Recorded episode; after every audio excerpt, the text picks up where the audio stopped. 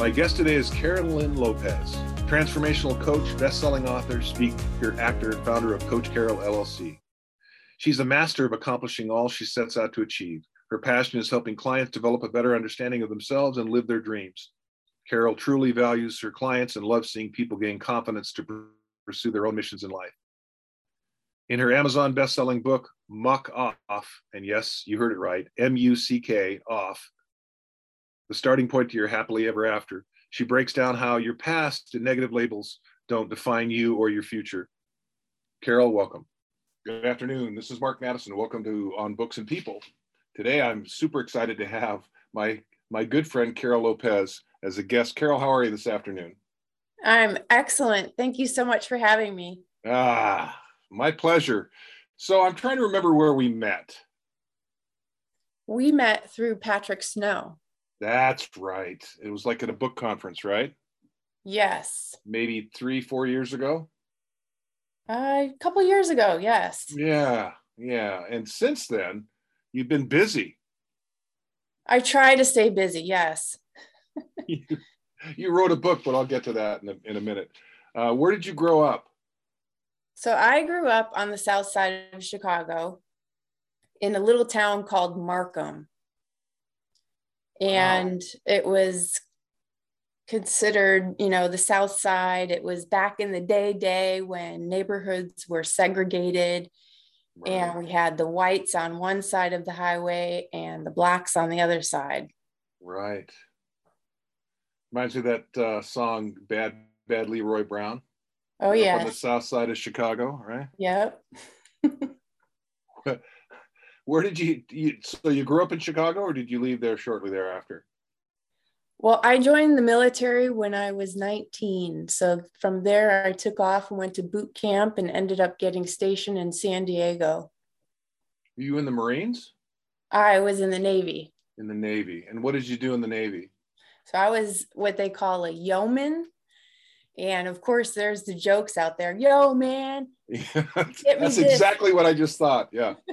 get me this, get me that. So I call it kind of like a glorified secretary. We took care of the officers, we made sure all the paperwork was accurate. And you got time. to travel quite a bit? Uh, not not too much. Surprisingly, now this is interesting. I spent 20 years in, some of it was active duty, you know, six years plus, give or take some. And then the rest of my time was in the reserves, but I've never been stationed on a ship. And so, you know, the best place I've gone was Hawaii. And then the rest of it was pretty much local to the US, mm. DC, Virginia, um, but never overseas and never had to go to Afghanistan, nothing like that. Hmm. You didn't see any action. I did not. But thank you for your service. That's a long time. Yeah, I, I, I did have the privilege and honor of putting people into the reserves. I was a Naval Reserve recruiter for a couple of years, and um, you know that was that was a whole lot of fun. You're a natural salesperson. I can see that. Influential. Yeah, right. so you know, you ask a lot. You always ask a lot of questions. You're always really curious. Um, who are your mentors, both in the in the military and then outside, growing up? Oh boy. Well, I was a hot mess, and I didn't really have many mentors growing up. Um, but I did really enjoy watching television. And so I really got a kick out of watching Carol Burnett. That was a fantastic variety show. And, you know, who doesn't want to wear a Bob Mackie dress and go dance on stage and make people laugh? Right. And uh, so, you know, uh, then later on in life, when I finally got my act together, uh, no pun intended there. Right. Um, you were one of my mentors. Oh. And I've had several coaches also. So, yeah. I love that Carol Burnett show. I, I have read a couple of biographies on her life. I, I just finished one recently, and she was amazing. And she was a big, big star. Uh, but she, you know, she worked she worked really hard from a really early age to kind of work her way up into show business. She has a fascinating life, and that was a huge hit. It was show was on for like ten years. Oh, one yeah. of the best one of the best sketch comedy programs, and the millennials don't even know who you know who Carol Burnett is, but she was she was a genius and she had really great uh, supporting characters around her. Absolutely, Tim Conway, I loved him. I, you know, I would just, I remember watching with my dad and just laughing uproariously, and and seeing my dad laugh too. Was just kind of fun. So, uh, you wrote a book with a really interesting title. Would you like to tell us about it? Well, sure. Now, don't get offended. Okay. Okay. The title is muck off. Spelled M U C K. Correct. Got it. Like there's a bunch of muck all over me. What the heck? Right. And you know what? Sometimes you got to tell some people to muck off. Right. and get out of your life. Right. So why did you write it? And then tell us a little bit about it. Well, uh, I I had trauma that occurred when I was a teenager. And it was like immediately when that event happened, I knew I was going to write a book. Hmm. And going through life and making what I, I feel like I've made every mistake there is to make in life. And I thought, well, if I could save somebody else the pain that I went through, then that's what this book is really all about is helping people to steer clear of the muck so that they can have a happily ever after life. So, I'm of the opinion that the world's divided into two categories: anchors and speedboats. You're either pulling me forward, or you're uh, pulling me forward, or you're dragging me down. And what you're talking about is being able to identify who the anchors are and then staying away from them. Right. Absolutely. Yeah. And, uh, you know, when I was, uh, you know, I mentioned that I grew up in a neighborhood that was segregated. And um, going to high school, I fell in love with a boy who was biracial. And my dad, in particular, was so prejudiced and against that mm. that he, he just lost it one day. I didn't even know that he owned a gun and he tried to kill me. Uh, he put the gun to my head and pulled the trigger, but the trigger jammed. And so, you know, I'm still here. I live to tell the story. And, um, you know, it's, it, it goes back to realizing that I had abandonment issues all along, and I never even knew that. And it wasn't till later in life when I had a lot more muck under my belt being in a terrible first marriage with domestic violence. And a psychologist told me that I had been abandoned. Mm. And I always thought, well, how could that be? Because, you know, I grew up in a parochial school and I always had all of my physical needs met. I had a roof over my head, food and clothes, but it were it was the emotional abandonment right. that really created all of this pain and you know you can see how it plays out in your life later on in hindsight but i i i ask three questions when i do consulting when we talk about morale and productivity in an organization number one is it safe is this a safe environment number two do i belong is there a sense of belonging here and number three do i have a future but those three questions also apply to personal relationships as well. And it sounded like, first and foremost, you did not grow up in a safe environment. Right. Yeah, it was, it wasn't like there was a knockdown, drag out fight or physical violence, but my dad drink, did work very hard in a, a laborious job as a tuck pointer or bricklayer, mason, whatever you want to call it. Mm-hmm. And, you know, he'd go out to the bar every night and drink with his buddies. And when I was in third grade, it was such a turning point for me because my mom started working outside of the home and he was my caregiver in the evenings but he would come from home from the bar and he'd pass out on the couch. So you were the caregiver? So i became the caregiver yes. That's called role reversal. Yes. Hmm. but you know i never considered myself as a victim or a survivor. I was at the dermatologist not too long ago, and she said, You're a survivor because I had some melanoma removed years ago. And I got to thinking about that. I was like, hmm, well, that's interesting. You know, I never thought of myself as a survivor of all the stuff that I've been through. It's like, well, this is just me, and I just keep on going. Right. It's not what happens, it's how we respond. Right. Interesting. Yeah, I read the, the book, The Power of Ted, and that really helped me to identify when people were in these different roles um, because you can either be stuck in that victim role, and lots of people live by labels that society puts on them and they stay stuck there. Right. Or people become bitter and they become the persecutor and they want to blame everybody else for all of their problems. But what I've realized is that you can become more in the creator role, not that you're taking on the persona of God or anything, but you're taking on ownership for your life and you can make the choices and the decisions to have a better life. Right. Yeah, there's an old expression hurt people hurt people. Right. And a lot of times victims become the abuser. And what you did was you broke that chain. Yes. So so who should read the book? Who's your who's your core audience?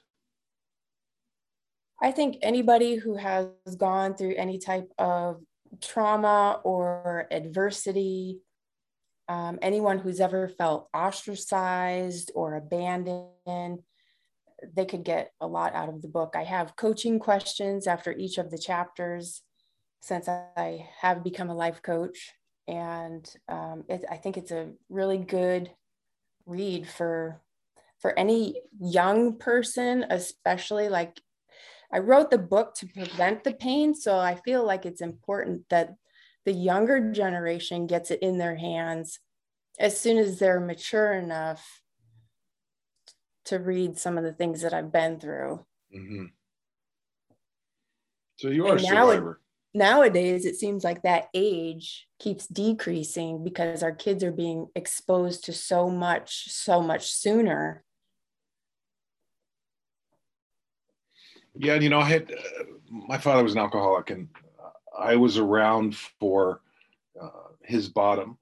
I got to see the the effects the true effect of somebody hitting bottom including uh, when i when i was 12 years old it was snowing and I was playing on the corner with my friends, throwing snowballs and doing the stuff the 12 year olds do. And my father pulled up and the window rolled down and he was a stern guy and he was a big guy with a big booming voice. People were afraid of him. He was just, he never smiled back then, right? I mean, he was, wasn't a happy guy and because he was an alcoholic. And he rolled down the window and said, go home, your mother needs you in a slurred voice. And I realized right then something was wrong. So I ran home and my mom was picking up uh, the remnants of a plate of spaghetti he'd thrown against the wall, and she was crying. And and I hmm. remember that being kind of def- of a, a, defining moment for me. I remember thinking, I'll never be like that. You know, no matter what, I'll never, I'll never be like that. And then shortly thereafter, my mother did something really interesting. She, he came home one night and there was some masking tape down the middle of the living room. And he says, "What's this?" And she said, Well, this is the only asset we have. And since you won't quit drinking, uh, I'm selling the house and divorcing you. Which half would you like? and that was it. That was the thing that woke my dad up. He quit drinking. He never had another drink again the rest of his life. And he became a very different guy. Wow. And I got to watch that transformation. Well, that's that's great that you're able to see that transformation because a lot of people don't do that. Yeah. They end up getting the divorce. Right. Yeah. Most, my parents were married for 60 years. Wow. And, uh, yeah, it was, uh, it was interesting being the youngest, you know, I got to see some things that my siblings didn't get to see. And, and and quite frankly, when it came time for me to, because ironically, I became an alcoholic just like my father. And when I was 22, I I met a woman who said, "I love you, but you know you drink too much, and could you slow down?" I said, "No, I could stop." And the impetus for me stopping was my father had done that. So I remember thinking, if he can do it, I can do it. But it takes a, a tremendous amount of courage to break that chain. You know, to go go a different direction, take a different path. Yes. Did you find that writing the book was healing for you, cathartic? I did. Uh, this is, it, it, was very healing to write it, yes. Um, but I kind of, it's interesting because I recently just did a body of work on myself internally. And I wrote the book in 2018. And I thought that, well, um, you know, that was healing. That was great. And I thought I was good, good to go. But then um, I realized that I had more work to do. And so I picked up an abandonment recovery workbook by Susan Anderson. And I feel like that was life changing. Mm. There's a book by Alice Miller called The Gifted Child.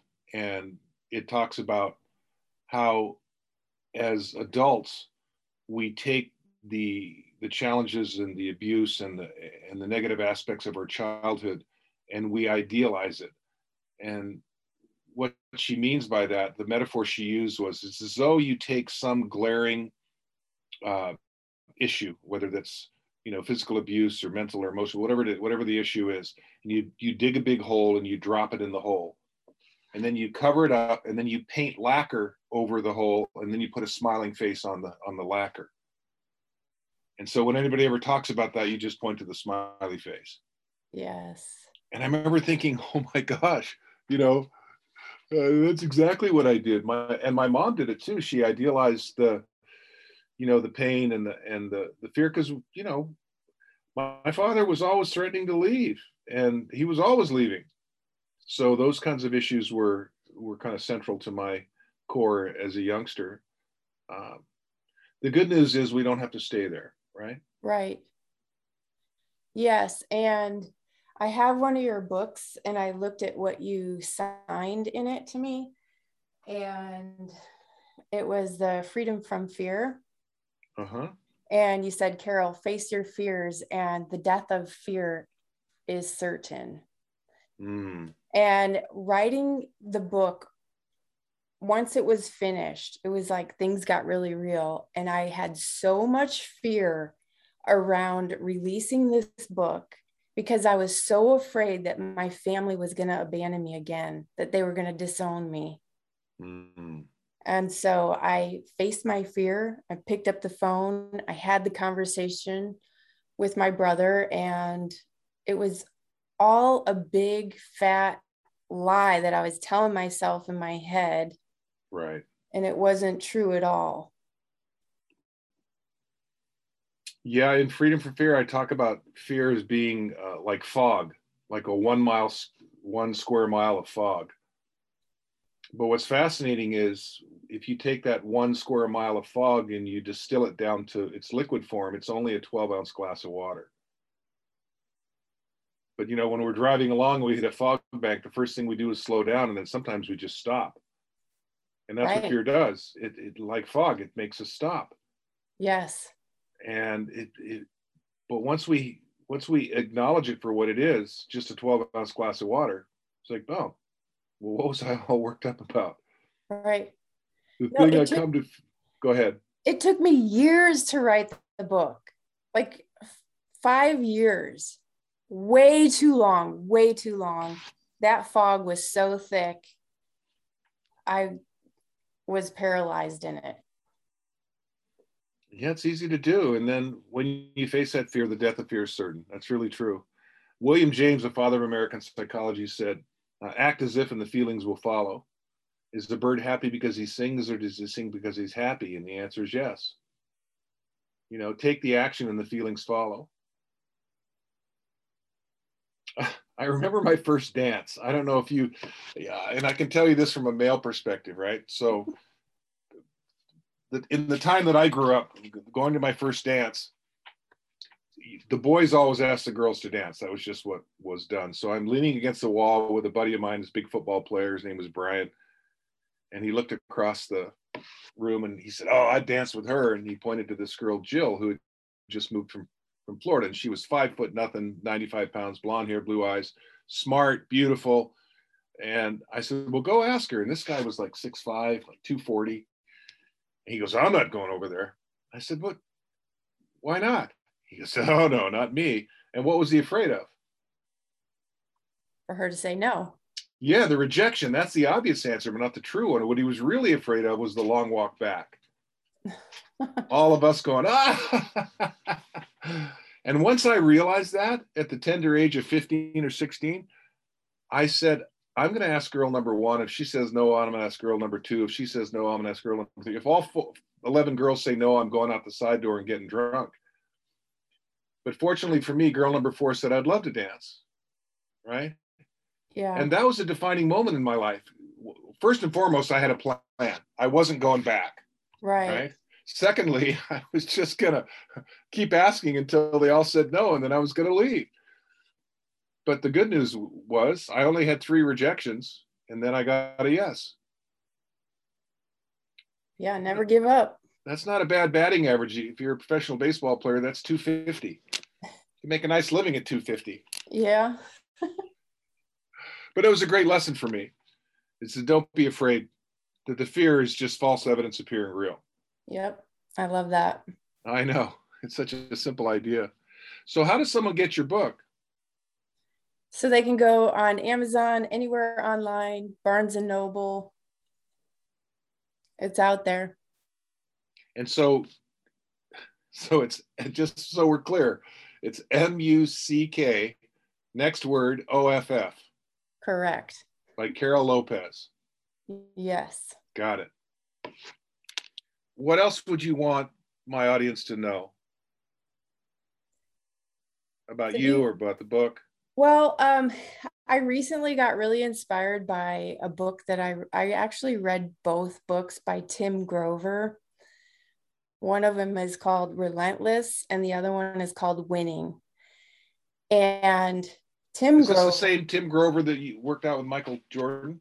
Yes. He, he was trained, his mentor, trainer? Yes, yes, yes. And Kobe Bryant. And, right. Um, you know, it's really getting that mindset of a pro athlete. You work through the pain and you keep going. It's persistence. Yes. And consistency. Yep. I remember reading an article in the New York Times about him when he helped Michael transform his body. I think when after they lost to um, Detroit, it was uh, they had something called the Jordan rules, and and the Jordan rules were simple. If Michael came down the key, you just beat the crap out of him. You knocked him to the ground, and and that it ended up working. Detroit beat him, you know, a couple years in a row. And it, and Grover was the one that pulled him aside and said, "You're going to have to be a lot stronger. The, you know, right. this is you, you just can't get by on being, you know, jumping out of the gym and having a great shot. You need to be physical. You need to change your body. And so, to Michael's credit, he did. In, in a year's time, he completely transformed his physique, and it gave them the strength to be able to push through those things. Right, and they did things that other people weren't doing. Right. Like you know, working out the arms and working out the different body parts, the ankles. You know, those little small details. Right and I had a great experience recently at this local gym. And I had a tra- trainer that was working with me. And I was like, oh, gosh, I, I'm feeling it. You know, anytime I had a pain, I would be sure to let him know because I didn't want to get injured. And he would stop and he'd say, okay, well, let's let's warm up that rotary cuff. Let's let's stretch this ankle and it made such a huge difference and to have somebody to take the time to do that it was such an amazing feeling and you know you're an athlete. Did, you experience that too? Oh yeah.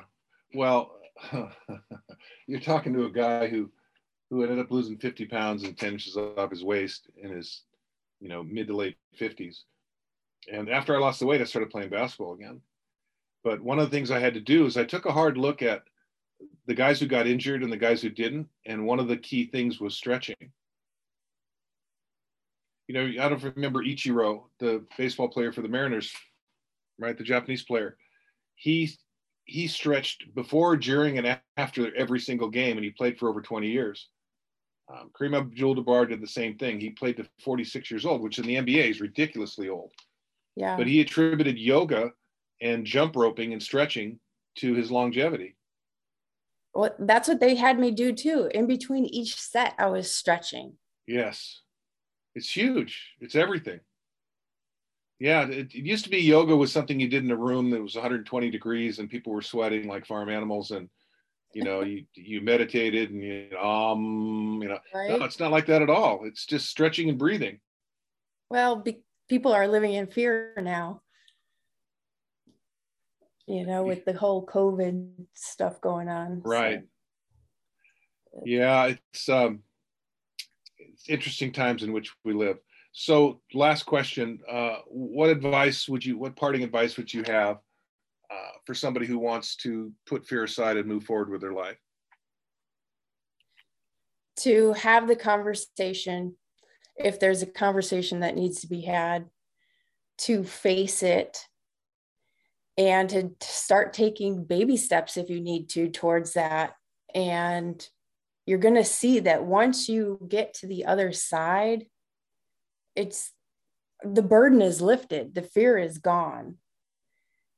And you have a choice. I mean you know what what's the fear costing you mm. to not face it? Right. So get in the shallow end of the pool and start swimming. Yes. Ah, carol thank you so much for making the time today to talk. All right. Thank you so much for having me. That was a lot of fun thank you for listening if i struck a chord inspire you to action or piqued your curiosity, let me know. Call or text me at 206 697 0454 or send me an email at mark at sparkingsuccess.net. Should you wish to hire me to speak to your organization or association or order one of my books, simply go to my website, www.sparkingsuccess.net. And remember, make it a great day, unless you have other plans.